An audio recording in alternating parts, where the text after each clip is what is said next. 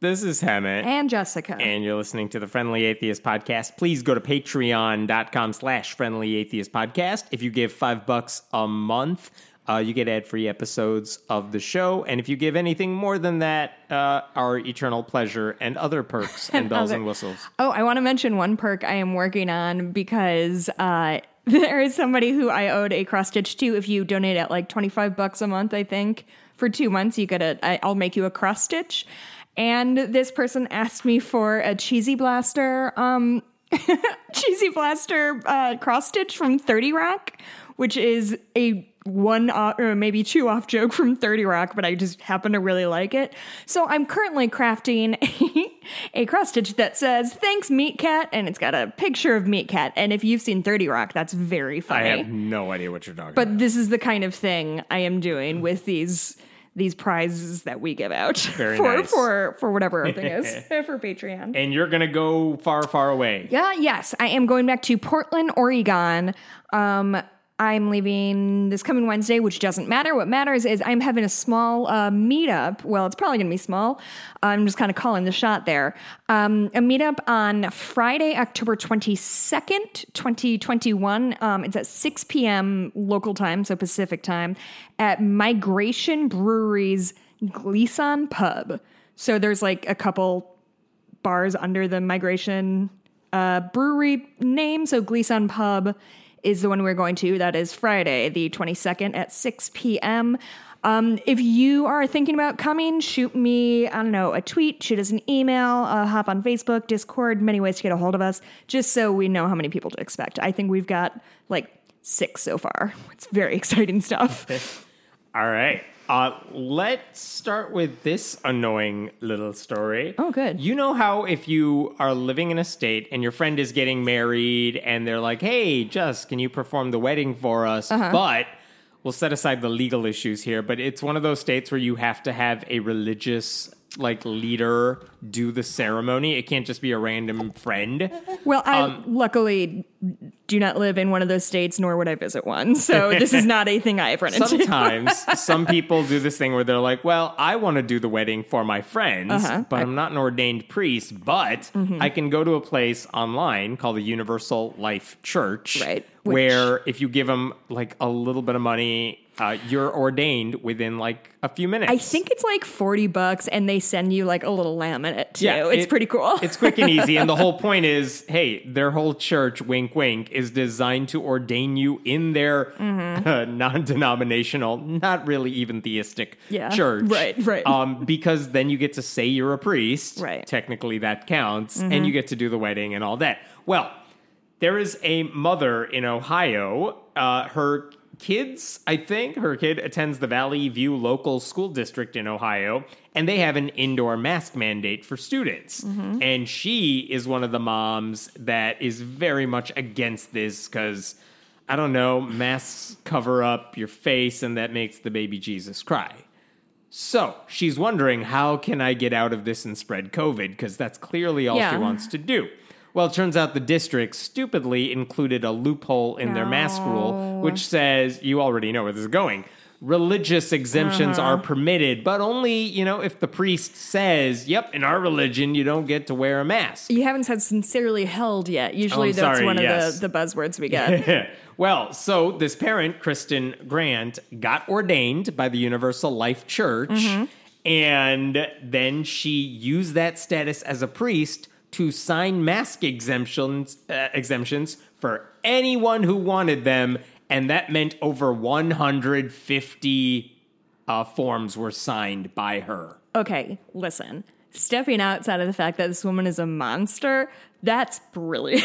that is a really good idea. Stop it. However, she is using that very good she's using her good ideas for evil and that's not okay. That's like you saying gerrymandering is brilliant. Well, okay, I mean, listen, the math is beautiful, you know? right, right. It's so elegant. when they asked her like why is this a religious thing she said well there's a, a bible verse that says a man ought not to cover his head since he is the image and glory of god which is a which What? is weird because like that Okay, even in Bible talk, we have to say that there's a difference between covering your head and covering your face. Yeah, like by her logic, a surgeon shouldn't be wearing a mask in surgery. I don't even think It doesn't make any sense. The logic sense. is there. It, to me, it just says you shouldn't wear a hat because Yeah. God like fucking loves the top of your no- your dome. You know. Mask, no mask. So basically, she turns in or signs off on all these forms. Over 150, the district eventually received uh, 169 religious exemption forms. She's over 150 of them. And the district is like, well, we don't really want to weigh your religious sincerity. so we're just going to say yes to everybody. Which meant all of her forms were given a green light. Cool, And guess what? There was a surge of COVID cases by I- the end of the month. Did I anybody know. die? Uh, not yet. Not yet. Okay, here's what I don't get. Okay. I get the cruel brilliance of what she's trying to do, Mm-hmm. and I'm with you. I'm like, I see what you did there, but also, yes. I don't have to like it, but I respect that cunningness. I wouldn't even say respect, but uh, yes, I know what you're getting at. It's a game recognized game thing. Well, here's the thing the Universal Life Church, which has no creed of any meaningful sort, has two rules. One of them is you should do only that which is right, which I would Well. argue no. And the other is that your actions cannot, and I'm quoting here, cannot impinge upon the rights or freedoms of others. Impinge. Yeah, don't ruin anyone else's rights, right? Uh-huh. And their freedoms, which again, if you're signing off on these COVID mask exemptions, you are literally putting other people in harm's way Um, by think- doing it. I think we've established it is my American and holy right to just kill as many people as I can, as passively as possible. if, especially if it's like a passive aggressive murder. Daddy, could you fucking chill? so I wrote to the Universal Life Church and I'm like, what is your stance on this? Because this is not what you designed Who your shit for. Runs that? Is that I a was- president? I assumed it was a ghost. I was just talking to a random bot. They Yeah. don't have a hotline. I sent an email and someone wrote back. Um, but basically, here's what they told me: ULC Ministries does not uh, does not make available any vaccine exemption letters. Like they don't have a standard form because they don't take a stance on that. Yeah. Furthermore, becoming ordained as a minister with ULC Ministries does not give a person the authority to create a vaccine exemption letter or sign a vaccine exemption letter on behalf of the ULC Ministries. So they're saying you can't do this. This isn't part of the gig. So- we didn't give you that authority to do that. So is that what the problem is? Is that they are saying we di- we the Universal Life Church, who is honestly a guy in a basement office Yes. somewhere in probably New Hampshire. Is that the one that has all the fake the fake places? Um, but like. So does that mean? So if I was a pre a Catholic priest, Yeah. could I only sign a vaccine exemption if the Vatican In theory, if the Vatican and the Vatican has said we're not supporting these things, So would a Catholic, a Catholic thing, a Catholic arguable exemption because you might have a thing? bishop or archbishop who says otherwise. It's not like the Pope said, "I'm signing a rule that says you Sure. can't do it." Only that, hey, this is a bad idea. We're not supportive of it. It's not a law or something in the Catholic Church. But the problem is that evangelical churches, the pastors who are doing this sort of thing, they don't have a higher authority. Oh, so it's like Okay, anyone yes, can do you're it in certain denominations. But the ULC is saying we didn't say that was okay. So I'm like, well, what are you going to do about it? and they're oh. like. We cannot tell you. I'm like, Come on. It's a secret thing. Now you're a secretive organization. We're calling the three witches Yeah. in. They were like, we would. They basically told me we have to see the exemption form. We have to have like proof that she's doing this thing. And I'm like, well, there's the article Yeah. about it. But I don't know what they're gonna do. I don't. I mean, it's kind of like a. they I mean, they could revoke her priest ordination, which is like the lightest punishment anyone could ever receive from anybody. But even if, not, but it sounds like even if she didn't have that, like, granted tenuous quote unquote religious authority, it seems like the school wouldn't care if it got revoked because they're like, ah, rubber stamping everything through, Yeah, no big it- deal. It's a good question. I don't know. I mean, the district needs to close the loophole, is what they need to do. Yeah, I'm not saying religious exemptions are okay for certain denominations. No, Mm-hmm. just say we're not taking loophole uh, any exemption letters unless it's medically related, Mm-hmm. and that applies to probably what one kid somewhere. So like, Right. that's it. Just close it. Stop making exceptions for a virus that doesn't care what your religion is. Mm-hmm. So whatever. Um, I don't know what's going to happen. I'm waiting for the update on that one. Mm-hmm. Uh, here's another story that just took me by surprise. Wait, really quick before you say this, I want to plug at, at the end of the podcast. I have a bananas story that happened to me today that I told him and I wanted to tell on the radio. We both immediately forgot about it. So by the end, I'm going to tell this story. radio story on the list. Okay. Radio story, This sure. week, uh, the Vatican, since we're talking about them, they announced that Pope John Paul the First, who was Pope in 1978, Uh-huh. and last, and he was elected Pope, and the smoke came out of the Vatican chambers, Uh-huh. whatever it is they do, and then he's like, "I'm the Pope," and then a month later, he drops dead. Is that true? that is true. Is that why John Paul II was the second? Uh, he just like yes. they, they the paint wasn't dry yet, so they're like, we'll just add a, a one New guy, at the we're end. like, just look, we already made the nameplate. we did we'll this. just add a one to it. It whatever. just isn't economical to do it any other way. So he was pope for 33 days, drops dead. I think there were people who were like, I didn't know that someone, someone did this. Oh, like I'm rewatch- conspiracies everywhere. I'm rewatching the Borgias. Everybody's fucking getting poisoned up in the Vatican. This guy didn't get to do anything, but he was pope, and he was, I guess, well liked. I think his nickname was the Smiling Pope because all the popes are like just stoic all the time. And this guy, if you see the three pictures of him that existed in '78, Uh-huh. he's just like, hey, and that's it. Real sliding doors moment, huh? Yeah, I mean, this is 78. Remember, sexual abuse rampant in the church. So Yeah. what's what are you smiling about, buddy? Hey, we know what you're not doing in your 33 days in Yeah. office. um, but I, I think he just died of a sickness. It was sudden, it was unexpected, whatevs. Um, so he died. Mm-hmm. His Seven- breath smelled like almonds mysteriously. that means it's cyanide. 78, he died. Okay. Here's what's happening. Why is he in the news this week? Because in 79, my husband was born, and they just proved that he's the reincarnated spirit of That would be a better story. Okay, tell me. Here's what happens. Is he a three, saint? three close, three decades later, Okay. in 2011, some sick girl in Buenos Aires was Uh-huh. who was suffering from acute onset epileptic encephalopathy, which I won't try to explain it. I don't know what it is. Uh, the only It thing I don't know sounds is encephalop- uh, encephalopathy. bad brain shit. Okay. Um, I don't know if it's brain shit. Yeah. She's suffering. Yeah. She's a little girl. She had seizure, seizures. She Mm-hmm. was intubated, uh, struggled with pneumonia too. Clearly not going to be doing well. Mm. As the story goes, as she's on her deathbed in Argentina, the family begins to uh, they're they're looking for anything they can do. Doctors are like, "We're stuck. We got nothing for you." Mm-hmm. And the doctors and the nurses and the family get together and they're like, "We need to pray."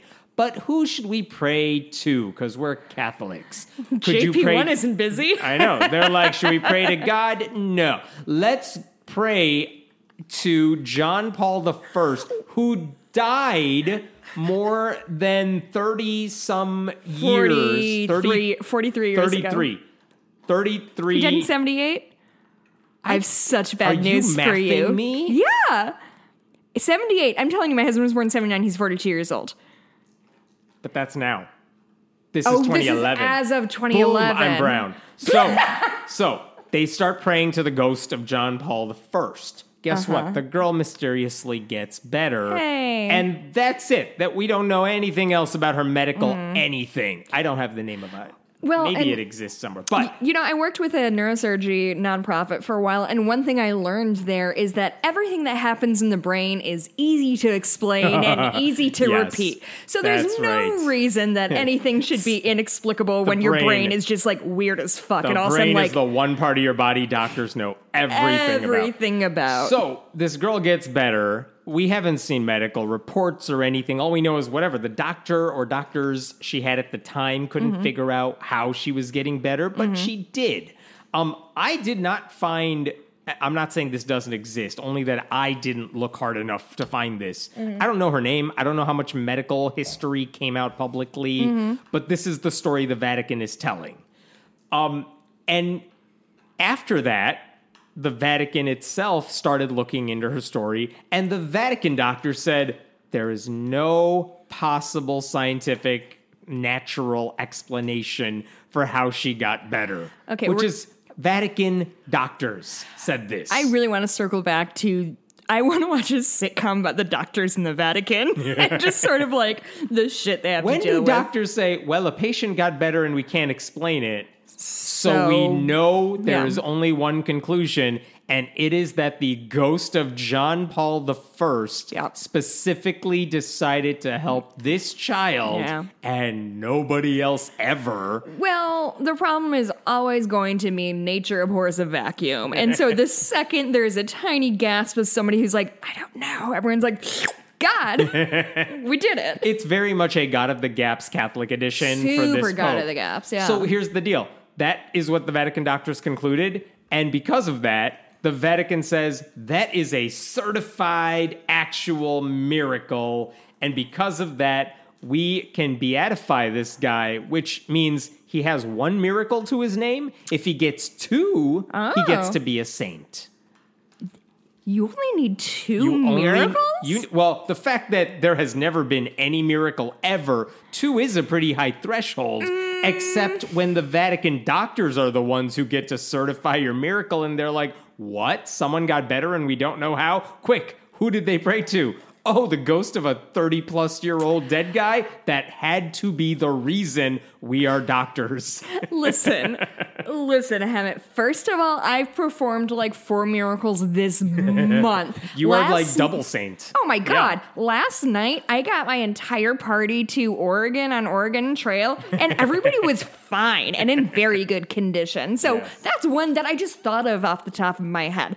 Also, this is all very. Do you know? Um, do you know anything about the the book "The Spirit Catches You and You Fall Down"? Yes, I had to read that. Did you? Yeah. In high school or college? Uh, for med school, for orientation. Really? Yes. I read it in college too. Literature and medicine. I don't believe so I read it. I knew enough about it. I'm like, I hate everything about this book. Oh. Because Well- what's the idea that people who have epilepsy and are fainting and stuff, and these people believed it was a spirit doing it, and the doctors had to toe the line between like, how do we respect their culture Yeah. and decide what's actually happening to Yeah. these patients? And I believe the discussion that we had during like book club during Mm-hmm. orientation was yes, we do have to respect their culture. And in my head, I'm like, but they're wrong. Just tell them they're wrong. This is why I'm not a doctor. Yeah, your bedside manner only- would be horrible. manner would be outstanding. But I believe that was the gist of the book. Uh, going into okay, okay, it's one thing for these people to have these beliefs. I don't care what they believe. Yeah. Mm-hmm. It's my job to treat the patient, so I have to be honest and not lie to people. I honestly, w- I bet actually, because you're, I think, two years older than me. I bet we read that book at almost the exact same time. Me, as it was my, um, that was my class. I took like my final lit class for my major and like that I wrote my like bullshit BA thesis on was from this class that was like literature and disabilities uh, in general. And so that was the context that we read it of like disabled writers and, and how they do it. And I would love to hear the discussion between like bright eyed, optimistic 22 year old Jessica, like talking about this book, and Hemant, who's like probably already pretty grumpy in med school and oh, just yeah. like figuring out how. And I'm still like very like, everybody believes different things, you know? God is everywhere. And no, I mean, I was an atheist, but I was still very like, everybody's beliefs should be respected no matter what they If- are or think or do. To go back to this story, if this girl's family said we believe Pope John Paul I's ghost is Mm-hmm. looking over our daughter and ignoring the rape crisis in the church, like I would be like, all right, you believe whatever you want. But for the doctors at the Vatican to say we don't know exactly what happened to her brain, therefore we're going to jump to an insane conclusion and call it a fact. It's a certified miracle. Can I tell Come you on. the other wild thing about it hmm. is they had their daughter who they probably were very frightened for. But they were st- who like they didn't know if she was gonna live or die. But they were still like, we're not gonna bug God with this. We're gonna go to like not even one of the big popes, one of the fourth tier popes. And listen, he's Pope for 33 days. You don't know if he's in heaven. He was smiley. Now, Wait, he- why would his length of papacy? He didn't do it. We his- don't know if he did anything good. How much good did he do? Oh, I'm sure not very much, but he also d- he did that much good or bad as a bishop and a cardinal and whatever. So like, I don't think his his papal length of stay is any like ding against him. This was I my know favorite- I'm defending JP one. this is my favorite uh, detail about the articles that have been written about the beatification of this guy, Uh-huh. which is they tried to attribute a miracle because, like, this is a former pope. He's high on the list of possible saints. Uh-huh. And they're like, well, we need to find two miracles. Everyone, go look for miracles that we can attribute to this guy. They did that like in 2001 or 3, like And somebody 2003. was like- and for seven or eight years, they were like, Chief, we got nothing. we can't find anyone who's praying to this dude. And then in 2011, they're like, Sick girl, Buenos Aires, let's go.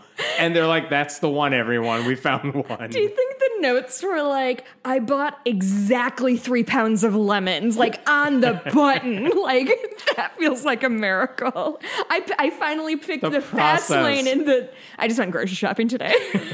the process for selecting what counts as a miracle. and by the um, way, we played this same game when it came to Mother Teresa because Ay, she's already ay. a saint. Yeah. She got both miracles, and they're both the same type of story where it's like someone was sick. They prayed to the ghost and a picture of her. Why- And then something happened. Why did I always think that miracles had to were supposed to have happened like in the life of the person? Uh, it, no, it doesn't have to be necessarily. I don't know if that's a rule actually, but I guess that just feels like really does- low stakes for a saint. It does seem weird for a 33 year gone Uh-huh. dude to be like, yep. I mean, just the logistics of their fantasy here that Yeah. he's, yep, he's stepping in 33 years doing nothing, but now he's coming back to heal an anonymous girl randomly and nobody else because we can't find proof anywhere else that anyone cares about this guy, Oh, much less knows anything about him. Um, can I send you send us on a quick tangent? Um, recently, do you know the um, uh, John Hinckley Jr., the man who shot Yeah. uh, or tried to assassinate Reagan? Yeah. So he just got let out of um, oh, I don't know if jail is the right thing. I think he was in a mental institution for all those years. Basically, this man uh, tried to murder Reagan really early on in Reagan's pre- presidency um, to impress Jodie Foster, which is a banana story, but my friends and I started talking about like the sliding doors of it all. Uh, So like it was in his first year, Reagan's first year of presidency. Did we have we talked about this already? I think we have. Did we? Damn it! I thought it was gonna be a fun discussion. It, it- basically, what would happen if Reagan died? Yes, we What did talk next? about that. because we thought George W. George H. W. Bush wouldn't have been charismatic to carry off the ticket. Damn it! Sorry, we will move on to discussing uh, slavery. I'm full of notes today. Real hard Okay. transition there, bud. Yeah.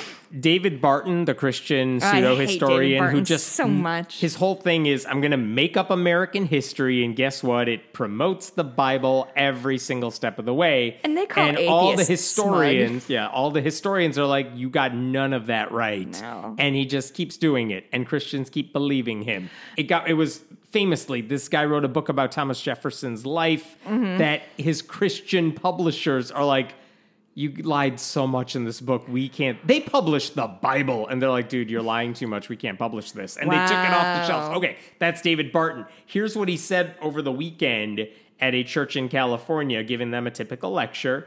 Uh, he was talking about how the southern states, uh, before the Civil War, obviously the North is against slavery in general, and the South has slaves in general. And he's trying to explain like in the north yeah there were christians there that were fighting to as abolitionists and stuff so the question comes up what's happening in the south and so how do you justify that it's the south they're clearly christian um, but also they are slaveholders slave owners you know There's like a bunch of pro-slavery verses of the Bible, Yes, my dude. there are. they Like- justified their slave owning Yeah. with Bible verses. So here's what David Barton says about that. oh, good. Uh, the southern states were very Christian professing, but they didn't know much about the Bible and they didn't read it much. Oh, In the South, before the Civil War, all the slave owners, none of them really read the Bible. oh, wow. David Barton, who's never read the Bible, would like you to know that the slave owners never really read it when they were citing it all those times. I'm just trying to imagine a family in the evening in like you know, 1850s Georgia, Yeah. sitting around a fire and doing anything besides reading the Bible. Yes. What were their other options? Squid Game did not exist. Squid Game was not yet there. Um, He pulled a no true Scotsman on slavery. on like- slavery? No, no, no. On the entire American South, the entire antebellum American South. It, antebellum? Sure, yeah, Okay. yeah. And uh, again, the idea that this guy has is famous for cherry picking the Bible to justify everything, to say, well, all the slave owners, they didn't care. The founding fathers, by the way, that Oh. this guy loves so much, included slave owners. Yeah. And the same Barton is like, oh, the founding fathers were huge Christians. Love the Bible. We're a Christian nation. So he's imagining that like the Mason Dixon line is like a wall that nobody's ever crossed. Yeah, real Bibles didn't make it to Yeah, the South. yeah. Only like three lines made Yeah, it to the I South. think, I think uh, Antifa did that, or Antifa. Yes, Antifa made it to the South and ruined all their Bibles. Um, here's a follow up to one we discussed. Oh, that's the end of it. Nobody That's- pushed back or said anything. he said it at a church. Nobody pushed back. I there's a lot of people I dislike for many reasons. Dave Barton is just such a weenie. And I know that's a really petty thing, but he's just like a slimy, gross weenie. He has a son who is a clone of his, and Oh. so they do interviews together a lot of the times, and it's weird because it's just two Bartons. Oh, I think I've seen that Twilight Zone episode. I would not like to right. revisit it. So last week we discussed that this report came out in France, France's Catholic Church. They did an investigation. Uh, a commission was formed to investigate the Catholic Church in France and like what's the sexual abuse history in France of the Catholic Church.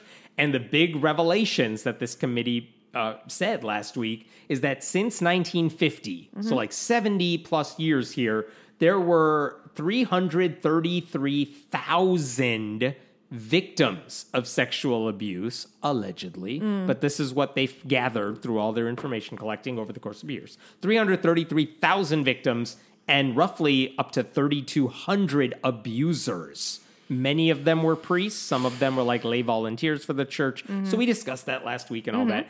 Part, one of the things the same committee also did is they made a series of recommendations like, hey, church, obviously most of these issues happened so long ago. We're not going to say this is happening now, though there were some instances of alleged cases where Okay. it's like, we could still prosecute this. So they gave the information to the authorities, but they said, here's some recommendations for things you could do so this never happens in the future. Mm-hmm. Now, if you're the Catholic Church, the right answer would be yes, we will take all those recommendations. Whatever you need us to do. We'll implement everything. so sorry. And one of the things they recommended is one we've seen people recommend in the United States, mm-hmm. which is here's a simple one.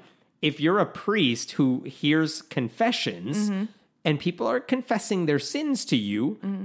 it is a real thing that people who molest, abuse children confess that in the booth to mm-hmm. priests. Mm-hmm. And the response from the priest is, I don't know, say this. If you, you know, if you really repent and you say your Hail Marys, whatever, you're all good. Mm-hmm. Right? So the question is, like, why not force the priest to say if someone confesses that they're abusing a child or that they've been thinking about it or um, not even that if you did it you confess that you did it let's say priests have to tell law enforcement I would say it even if they say they're thinking about it, Yeah. that would be a pretty good thing to share. so teachers have to do that as public servants uh, uh, social workers Uh-huh. Yeah, have to do therapists, that yeah. lawyers i think have to do that Oh, like really? it depends on the situation but like if you're in a public position Mm-hmm. and you find out about abuse it is your like ethical legal responsibility to report that Mm-hmm. uh, if a child if, if you're a teacher you're, you find out a student's like self-harming themselves or they are getting abused and they confessed confided in you Mm-hmm. uh, it's your obligation to tell a social worker at the school that's okay let's make priests do that Mm-hmm. and here's the argument we've heard in the us and now they are making it in france which is well but the confession's secret so we have to not break the seal of confession that is literally the argument they are making now. Here is France's top Catholic leader, top bishop. Uh, he initially expressed shame and horror at the reports, But in an interview a few days later, he sparked outrage by rejecting the commission's recommendation to require priests to inform police of any child abuse cases learned about during the sacrament of confession. The dude said, The secrecy of confession is a requirement and will remain a requirement. In a way, it is above the laws of the Republic. It creates a free space for speaking before God. Oh my god, I zoned out so hard because not ju- I was mostly thinking about midnight mass, but also because I don't care what that guy has to say. I have so many thoughts on this, and one of them is that the idea of confession and the idea of there's a reason that many people who commit horrible crimes end up saying something to somebody. They end up slipping up, they get drunk, they they say too much, they get sloppy. And it's because not being able to confess something, holding a secret, holding this great shame is very psychologically exhausting for a person. So not only does the confessional if if I am a uh, a child molester and I go to confess to you not only does now two people know that children are being harmed and nobody's done anything about it but two that gives me the release I need to unburden myself be told I'm forgiven and it's okay. Because really, I guess the problem they're having here is what if the molester doesn't get into heaven because he we don't do because we don't hold this thing sacrosanct or whatever. So I know it's a wild take from me, your friend Jessica, but I think we should maybe prioritize the health and well being of uh, children and vulnerable people over this bullshit sacrament, and especially over the psychological and spiritual well being of the perpetrators here's one bit of here's one possible good news here because in the US we take religious beliefs way too seriously. We give them a lot of leeway, but in France that's not necessarily the case. Oh, interesting. And President Macron and his interior minister have met with that bishop. Uh, and I'm quoting from the article here in order to, quote, make sure that things are clear that nothing takes precedence over the laws of the republic in our country. Wow. I don't know, and I, I think it remains to be seen if France can basically force them to like we're gonna punish you if you find out about this and you don't say anything, and then we learn about that later. Uh-huh. Like the priest was caught, or I'm sorry, the, the molester was caught, and he said, "Well, I told the priest about it." And Potato, we, potato. Yeah, if we find out, uh, then we can hold you accountable and Sure. we can punish you and legally come after you for that. And I hope they do that. There's no, it's not a law. They didn't suddenly write one Sure. like this week, but it is possible for France to come down on those priests and say, no, you're gonna do this. I hope that's what they do because they sure as hell have not done that in the U.S. some American Catholic uh, leader, I don't know, a leader in the Catholic Church or an American political leader, re- like in the last few years, said that he would rather go to jail than than Yes. reveal something somebody said in And go in ahead. confession. And yeah, like after you, sir. It's like a cop saying, What? I don't want to get vaccinated. What are you going to do? Fire me? Yes, Yeah. we'll be safer. You don't care about the public. Yeah, see, Bye. never nerds. Like Unite. I loved the thing with the United where they're like, "We're gonna mandate vaccines." People are like, "Fine, we'll quit," and they're like, "Okay." Like, what, oh no, don't. Oh no, you're leaving. I'm sure you're so sanitary in your work because you don't believe in science. Right. So big loss. you loss. don't care about the patients you don't care about the uh, passengers like if you if you don't if you're a cop and you don't care about the health and safety of the public you're supposed to Right, protect right. why are you here yes please let the garbage take itself out you know whatever uh let's talk about joel osteen okay last year uh, during the pandemic, remember businesses could get those PPP loans that Yeah. said, look, we have to shut down because of the pandemic, but we got bills to pay, we got staff to feed. You can apply to the government for money to cover your ass and mm-hmm. cover your employees for a while. And the problem with what they did is they said, yes, we're opening this up to nonprofits too, because you got to shut down as well. Mm-hmm. And that includes churches. Sure. So churches could apply for loans from the government, churches that don't pay taxes, Such but neither do thing. nonprofits. But nonprofits are transparent in how they use money, churches are not. So churches could apply. And that became a story because certain churches, like, why are you asking the government for money? And Joel Osteen, the, the smiley preacher, uh, his Lakewood church in Houston asked the government for money to cover their employees. Oh yeah, I remember this. They asked for nearly $4.5 million. Well, they have to keep that Superdome that they pray under That's at a crisp 72 degrees. Yeah, so they, I, I don't know if they asked for 4.5, but the Paycheck Protection Program gave them a loan uh, that they don't have to pay back of up to $4.5 million. And according to the application that was made public, because that was true for everybody, um, the church said we need to pay the salaries of 368 people. And because it's under like 500 people, there's no obligation to pay it back. Mm-hmm. Okay, so that's what we found out last year. And of course, the commentary at the time is this is one of the largest megachurches in the country. Mm-hmm. The guy who's running the place, Joel Osteen, is known for spreading prosperity gospel mm-hmm. theology, lives in a luxury mansion that's like 10 million bucks, drives a multi hundred thousand dollar car. Well, and his veneers require several coats of shellac a day. it takes a lot to keep those pearly whites so gleamy. And the other thing is, they don't even have to shut down church. Of all the churches in the country, this one is pretty well equipped to live stream shit. they Yeah. do it every week anyway. If they Yeah. need money, they can make, tell people through video, Well, like, and hey, imagine give us how money much online. easier it's going to be for them to like collect tithes when all you have to do is click a PayPal button instead of like remember to go get cash before church like it's 1998. Now, I should say, even at the time, we knew, like they said, and they made it clear, Joel isn't getting any of this. He doesn't take a salary from the church. He makes money off of his books and his other shit. But, like, this isn't money for him.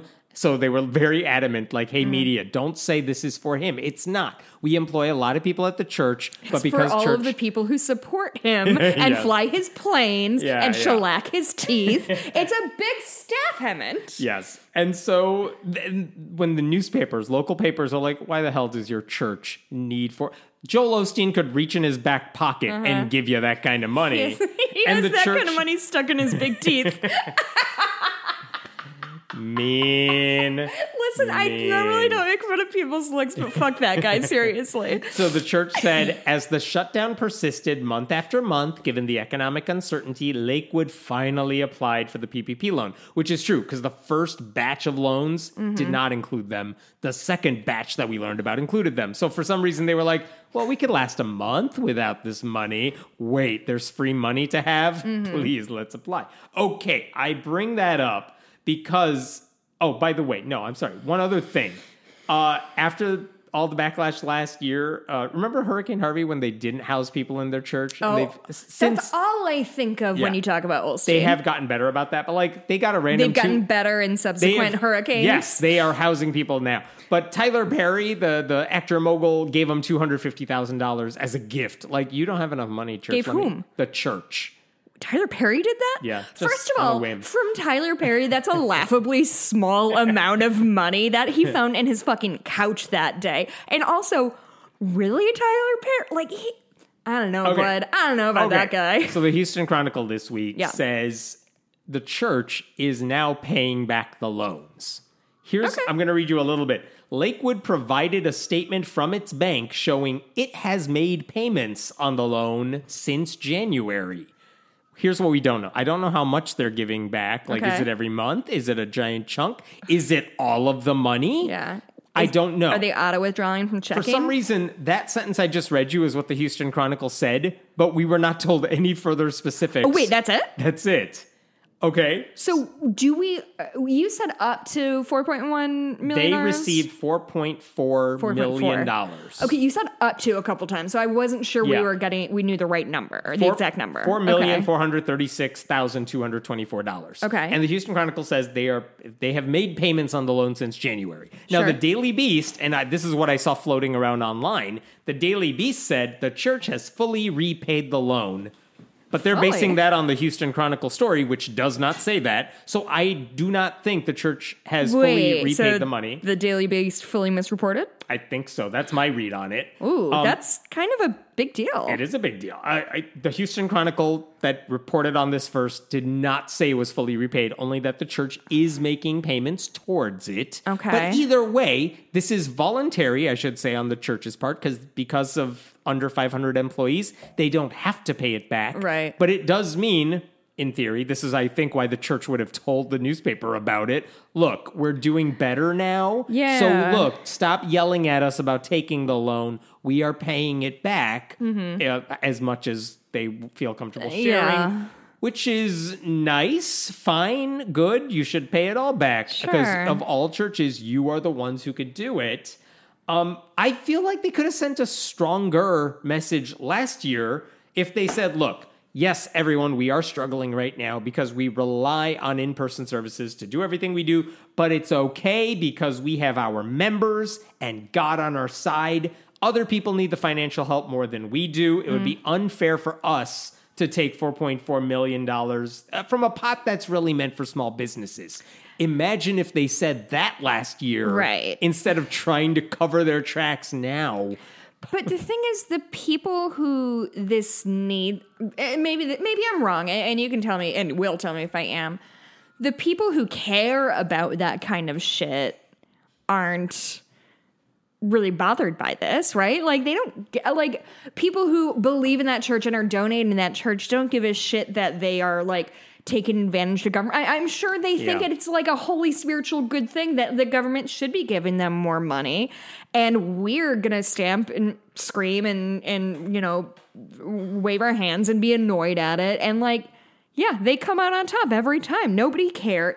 Nobody because they did it all pretty quietly, and people who care about that kind of who care about where their money goes if they're donating the church, they're not going to give a shit if they're like, oh well, Yeah, it's mostly for outsiders and critics who are like, oh, Joel Osteen, they didn't house anyone during Harvey, and then Right. they tried to make excuses for that, and now they haven't. And now everyone's like, oh, they took money for the small business Right. loans. And they're Like- like, stop. But we need to listen, like, back." go on any social media platform, and anytime somebody's like, Trump, it just, we just proved that Trump stole $10 trillion from a dying country in Africa.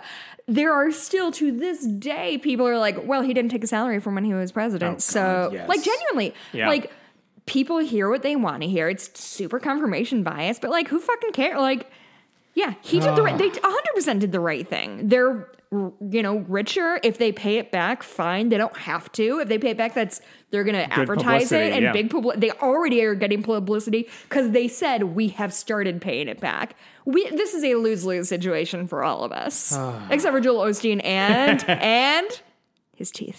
Thank you. Thank you. That's a good time to talk about our ad sponsor. Oh boy, are you sure we don't want more distance? Nope, we're doing it now.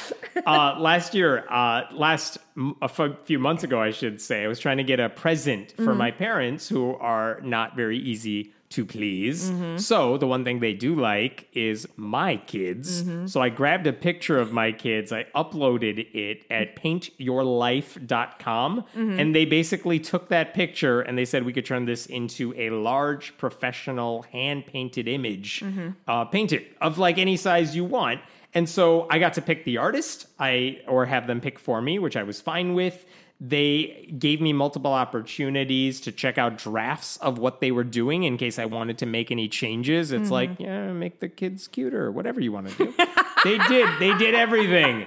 Um, and I got the final product, and it was awesome. And I gave it to the parents, and it's like, oh, it's all the love I never received Yeah. as a child. They loved it. It's an awesome gift. It was personal. Well, your kids haven't disappointed your parents yet, Oh, so soon. uh, it's personal. It's different. Uh, it, they will take any picture you've got, and the quality really is just Yeah. phenomenal. And you can get it the final portrait in as little as two weeks. Uh, at paintyourlife.com, there's no risk. If you don't love the final painting, your money is refunded, guaranteed. And right now, for a, as a limited time offer, you can get 20% off your painting. That's right, 20% off and free shipping. To get that special offer, text the word friendly to 64,000. That's friendly to 64,000. If you text friendly to 64,000, uh, paintyourlife.com will get you that picture. So paint your uh, paint your life, celebrate the moments that matter most. Terms apply, available at paintyourlife.com slash terms. Again, text friendly to 64,000. Listen, Christmas is around the corner. You don't know what to get for your sister in law or your weird aunt. If they have a dog or a cat, get them a fucking painting of that animal and they will lose their mind. As somebody who owns a painting of my dog, I can verify this is true. Let's talk about our favorite go-to person, uh, the Christian mom at oh. one million moms. Let me tell you what she's mad Wait, about what's this her week. name? Monica Cole. Monica Cole. Who hasn't That's been? I have to say, I I haven't seen her do an interview in years. I don't know if it's still her, but her name does appear on the Okay, letterhead. I recently just saw a picture of her, and I had never. Wait, yeah, yeah, you were. am I thinking of? It's from an older interview. If you've seen a picture, It just- Okay. it's weird that it's uh, the American. is she older Fam- than I expect her to be? Or No, no? probably okay, younger. I might be thinking somebody else. Um, it's an American Family uh, Association off group. gotcha. So anyway, one million moms, uh, which is really just one mom. She's Mm-hmm. mad at Credit Karma, uh, be, which is basically one of those sites that like will give you your credit score because they had a short ad. I'm going to describe the Oh. Hmm. entire ad to you.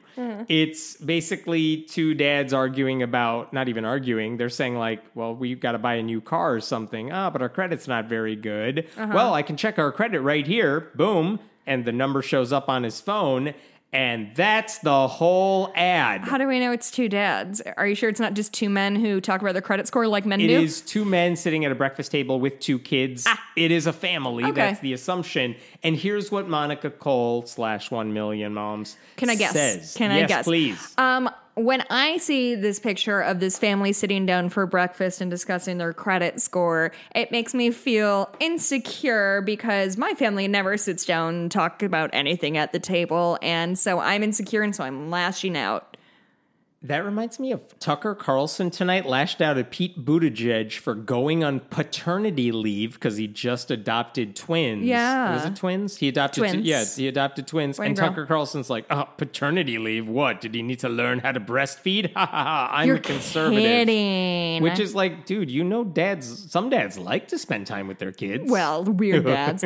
um, that's like when Piers Morgan called somebody a cuck or whatever. Yeah. It was either a James Bond or an Avenger, but somebody was like just carrying their like infant in a one of those like front carry holder guys, Yes, and it was yeah. like left his balls back at the cave, bat cave or whatever. That's not what he said, but I wish he that did. stupid, yes, is the point. So here's what Monica Cole says about that harmless 15 second commercial. oh yeah, I forgot what we were talking Uh, about. Credit Karma should be ashamed, of their latest commercial's attempt to normalize sin by featuring two men together. Promoting same sex relationships has nothing to do with marketing their product.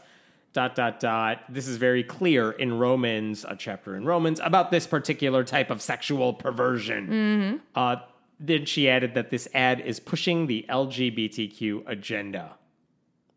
By the way, here's what Romans uh, Listen, chapter it's a great agenda. Of course, we're pushing it. Romans chapter 1 verse 27 which she cited it says men committed shameful acts with other men and received in themselves the due penalty for their error.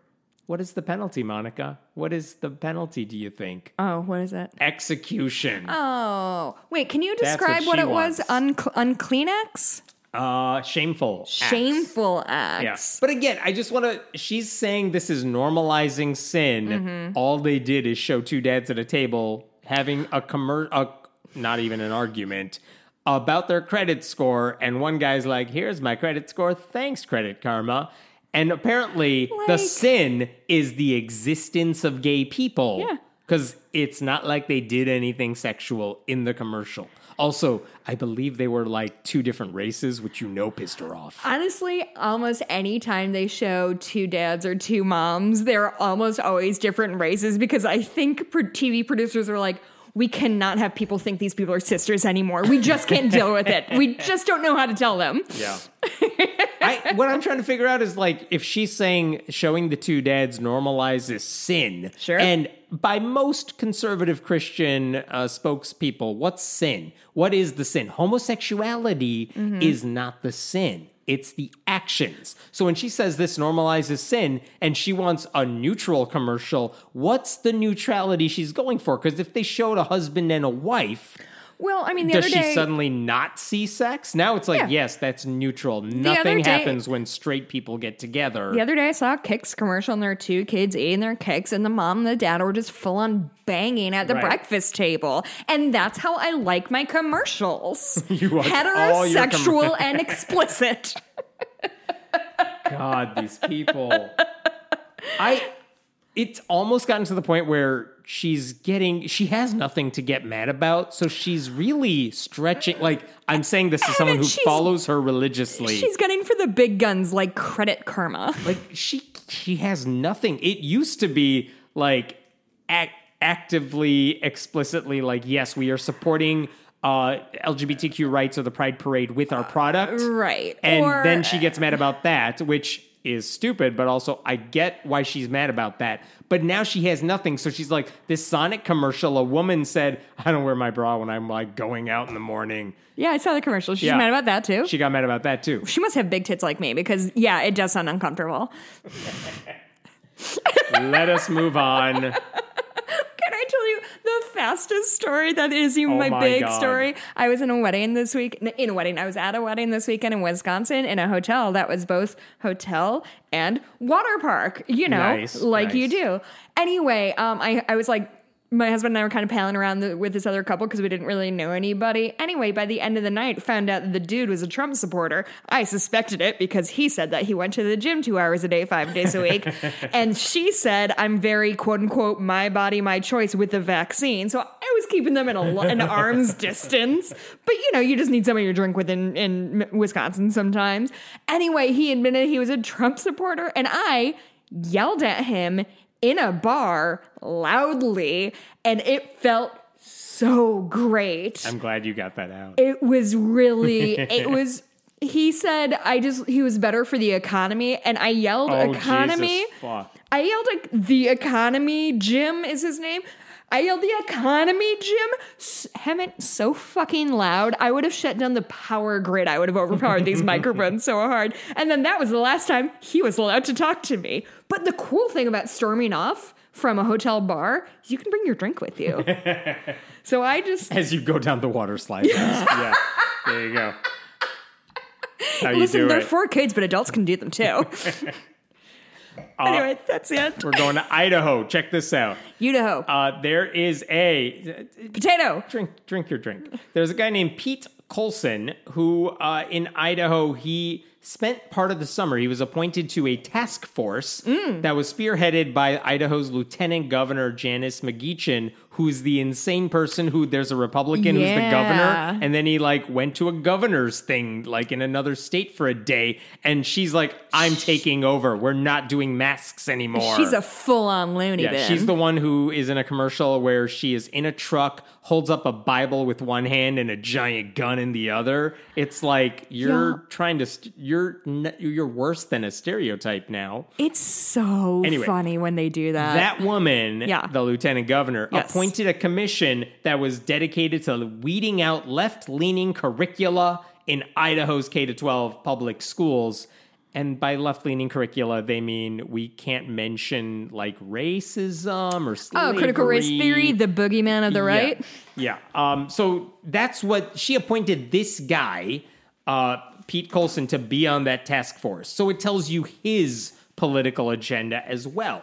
Right. The reason that is relevant is mm-hmm. because recently that guy, who's only 67, went to the hospital because he was struggling to breathe, and then his body gave out, and then he died.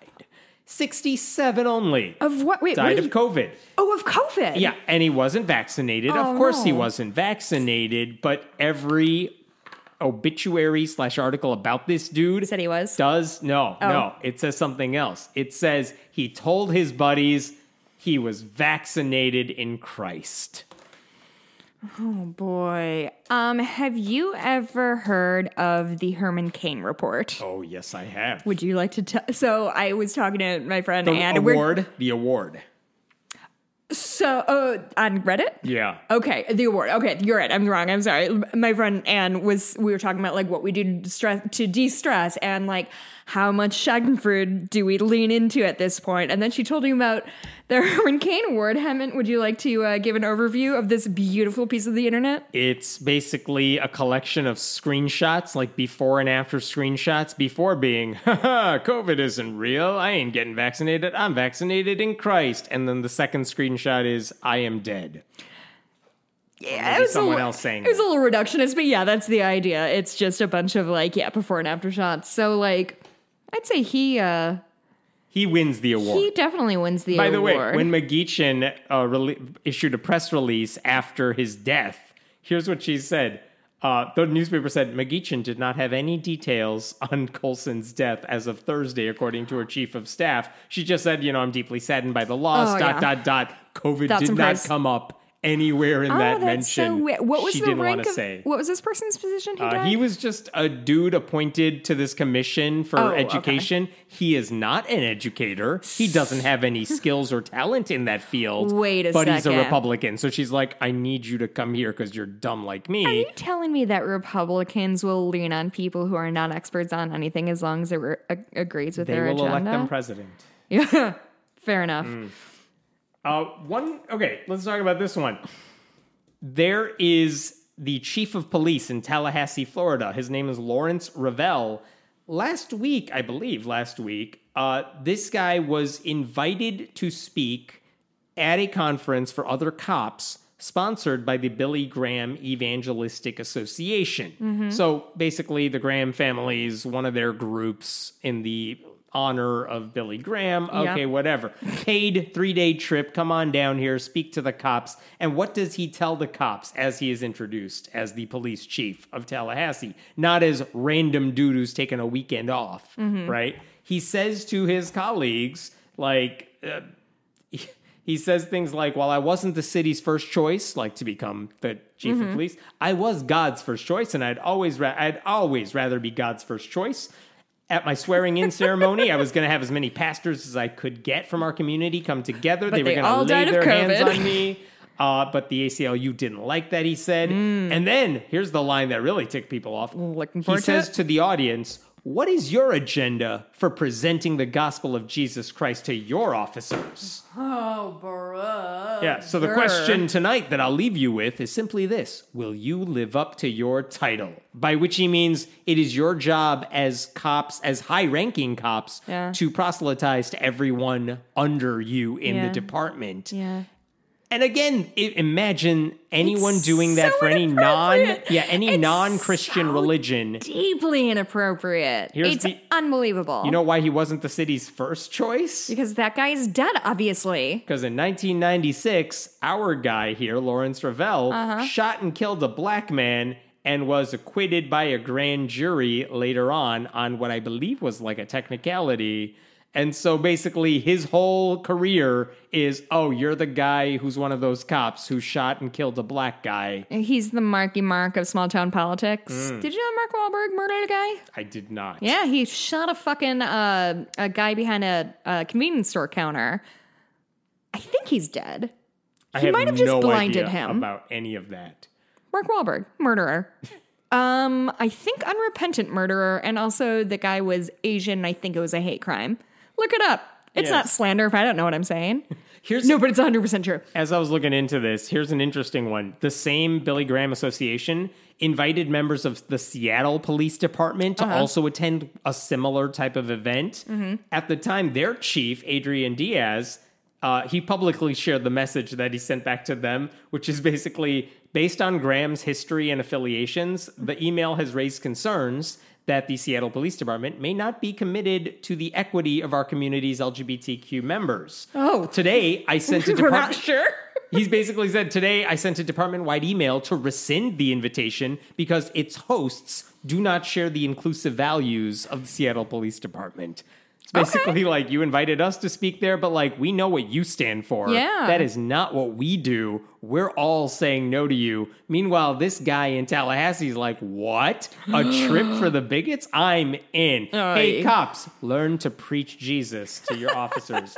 Maybe like don't shoot people if you don't need to, because you um, almost never Yeah, do. but when people are walking away from them and they're black, it's very scary. It's an optical illusion. If you're black and you're walking away, it looks like you're running full speed with a big butcher knife. Yes. It's a wild phenomenon. We're we're looking into it. We have our best people. this is a Binders full of women. Go ahead. a, a palate cleanser, a less serious story. The, the Archbishop of Toledo in Spain is doing damage control this week. I thought you were just saying because- Toledo, Ohio, Sorry, fancy. yeah, the Archbishop of Toledo, Spain. Uh, he's doing damage control because apparently someone said, "Hey, can we use this famous church to film a music video?" And he's Uh-oh. like, "Yeah, that's fine. He I have no further questions. he either signed off on it or someone under him signed off on it. And the video, I don't know the singers. It's a Spanish rapper and an Argentine singer. But here's the song. The song. I can't believe you're not into Argentinian rap. It's so weird. The song is called Ateo, atheist. Uh-huh. But basically, here's the the cheesy gist of this Oh. song. The cheesy gist of this song is the lover, ma- the guy lover, is basically like, I used to be an atheist, but then you're an angel, so there must be a god. Yeah, I love pop music. It's so dumb. Very cheesy pop Yeah, music. And along the way, they're dancing in this famous uh, cathedral, the Toledo Cathedral. Like a, it's I, if you look it up on Wikipedia, which I did, sure it's Toledo. Can I- you very well could be right there. uh, it was built in the 13th century. Wow. Represents the peak of high Gothic architecture. so, like, if you visit that city, it's a place you would go to. Oh, I'm looking it And when you film the in, in the video, if you watch it, of course they have shots of them dancing around in there. Honestly, you, you know that uh, Ed Sheeran video where he's doing the ballroom dancing? Actually, no. Okay. But famous Yes, and. billion type views famous video. But like that's kind of what I saw in there. Maybe a little more risque dancing, but like Sure. not really. Well, I'm sure it's the, they're uh, doing it in a room where you could see the clearly the architecture from the Ooh, inside. it's, a gorgeous. place. I Yeah. just looked it up. So they're doing that dance. It's not an offensive dance. They're not filming like WAP in the church. Hey, it's a love WAP song. also isn't offensive. It's a celebration of women's sexuality. Do better. Sorry, thank you. So he's apologizing for the improper use of a sacred place. what and was the that arch- Kid Rock song about Michigan? Every one of them. Oh no, I just was gonna say that's not a legal song. It's no, and we were buying sing different Kid things. Rock on well, he, he rhymes sacred things and things. Anyway, I'll think of it. I'm just You gonna keep it. singing the lyrics in my head. Uh, one last one. Oh, I just like that he's getting more upset about like you guys. I'm sorry. I should not have let that happen in the church walls. Abuse. I got nothing. for. this is definitely the worst thing the Catholic Church has ever been a part of. Yeah. Thank you for understanding the stakes of this. And just one last uh, quick story for you, which is it, in this week's issue of The New Yorker, there is a story about a Christian organization called Teen Challenge. And it's written by uh, Rachel Aviv, who does these i mean everyone does in- in-depth investigations but basically teen challenge is one of those we will help your teens recover from abuse like they're addicted to drugs or something All we'll summer take long. care of them That's the name of it. Okay, that's the song. Thank you. That's what I was wondering. They received federal money when George W. Bush was in office. Uh-huh. They got like hundreds and thousands of dollars in taxpayer funded Sure. grants. Um, and what do they do? They say, "We'll take in your kids, we will set them straight, and then we'll release them back out Set to them you." straight, whatever wink? it is. Yes, probably. Yes, yes. Um, and in the story, uh, basically, we get a firsthand account from some of the people who worked there or had to go there. And honestly, this is worse than a prison in so many ways Really? The the person they really focused on was a girl named Emma who basically uh, her adoptive Christian parents didn't like that they said she was too too sexually free Oh, which could off. very well have meant like oh she flirted with a boy once or Uh, something yeah. But Wait, can you tell me again where this is?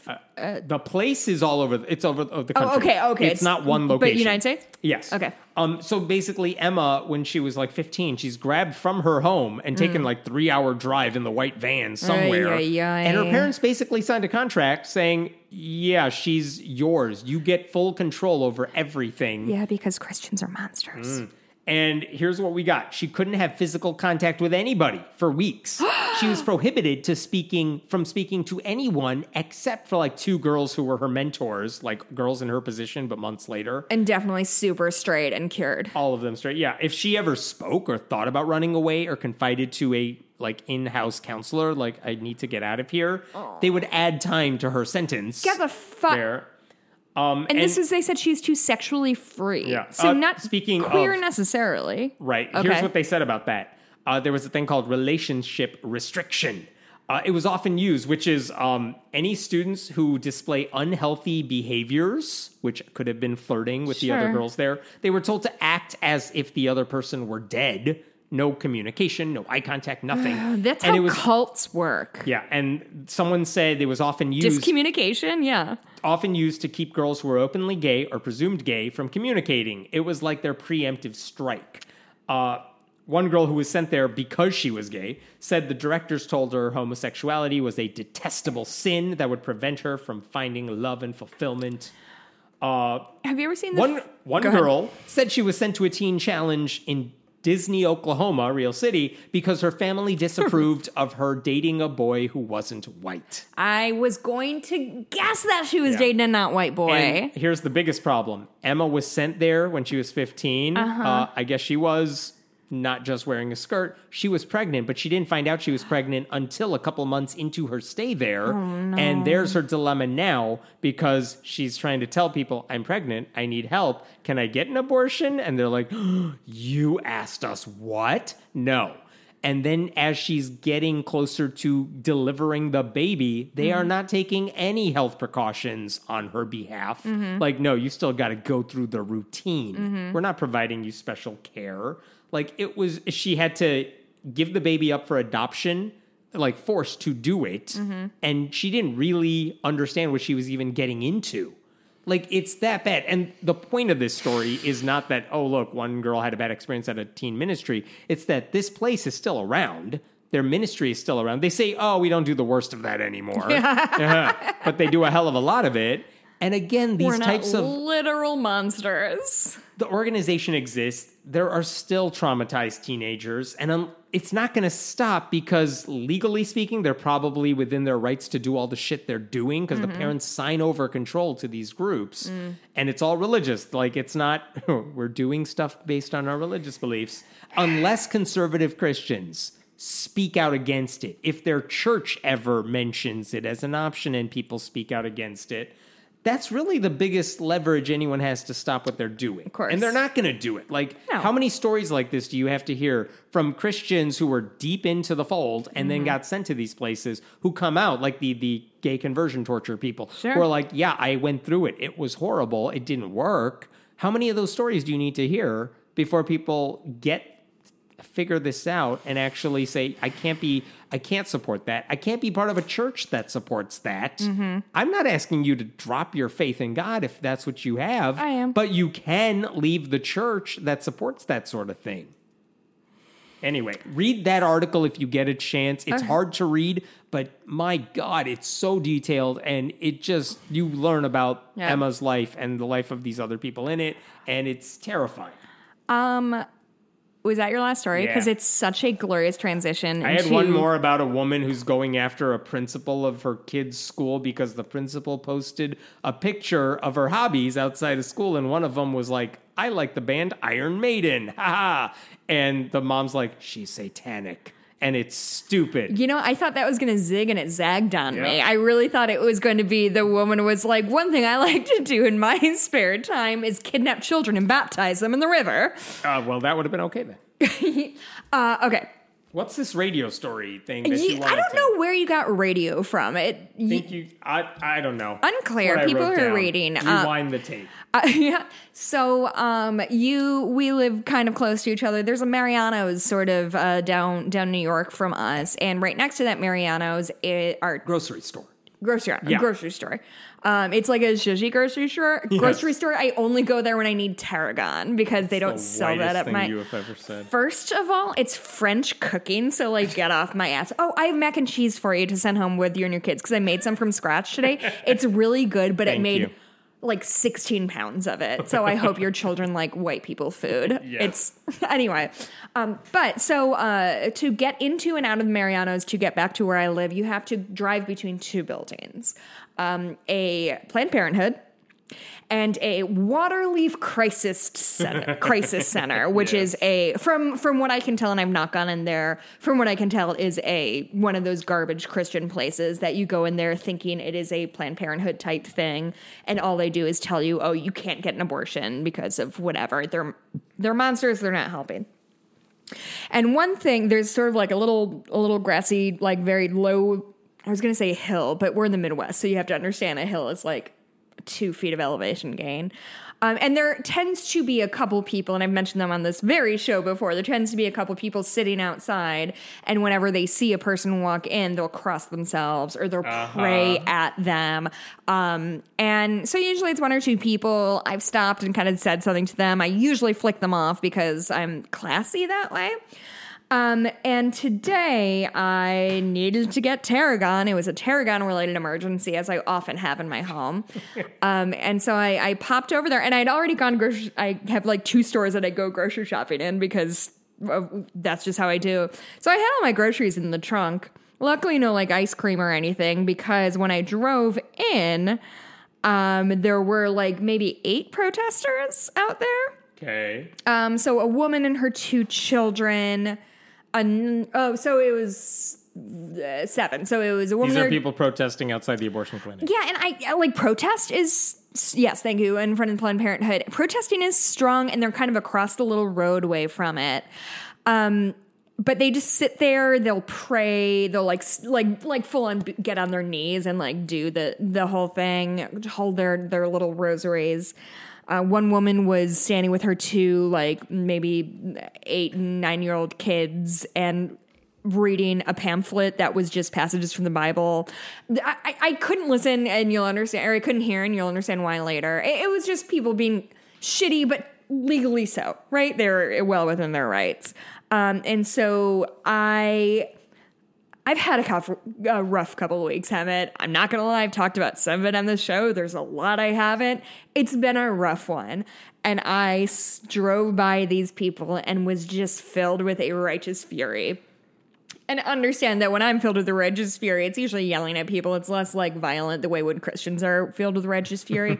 but I pulled in the Planned Parenthood and I popped in and I, first of all, asked if there was how I could volunteer, and they gave me a place to do that. And I also said, um, if I park in front of your building and play loud music and park between the protesters and the building, is that okay with you guys or is that like uncomfortable? They said, Oh, no, no, no, go ahead. So I said, Great. I have to go get some tarragon and then on my way back.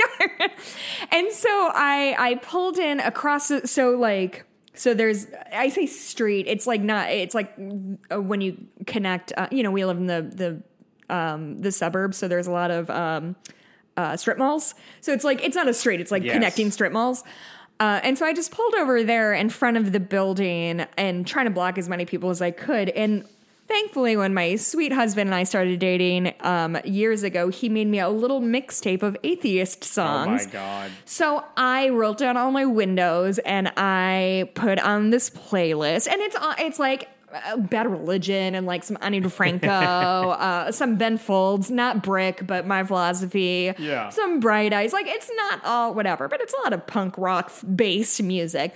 So I just put that up really loud and just hung out there for a little bit. And then sort of, um, you know, I prayed on it for a second and I thought I was too far away from the protesters and what I was doing was not as effective as I could be. So I just like flipped a Yui and then just parked directly in front of them, maybe four feet away from where they're sitting by the curb.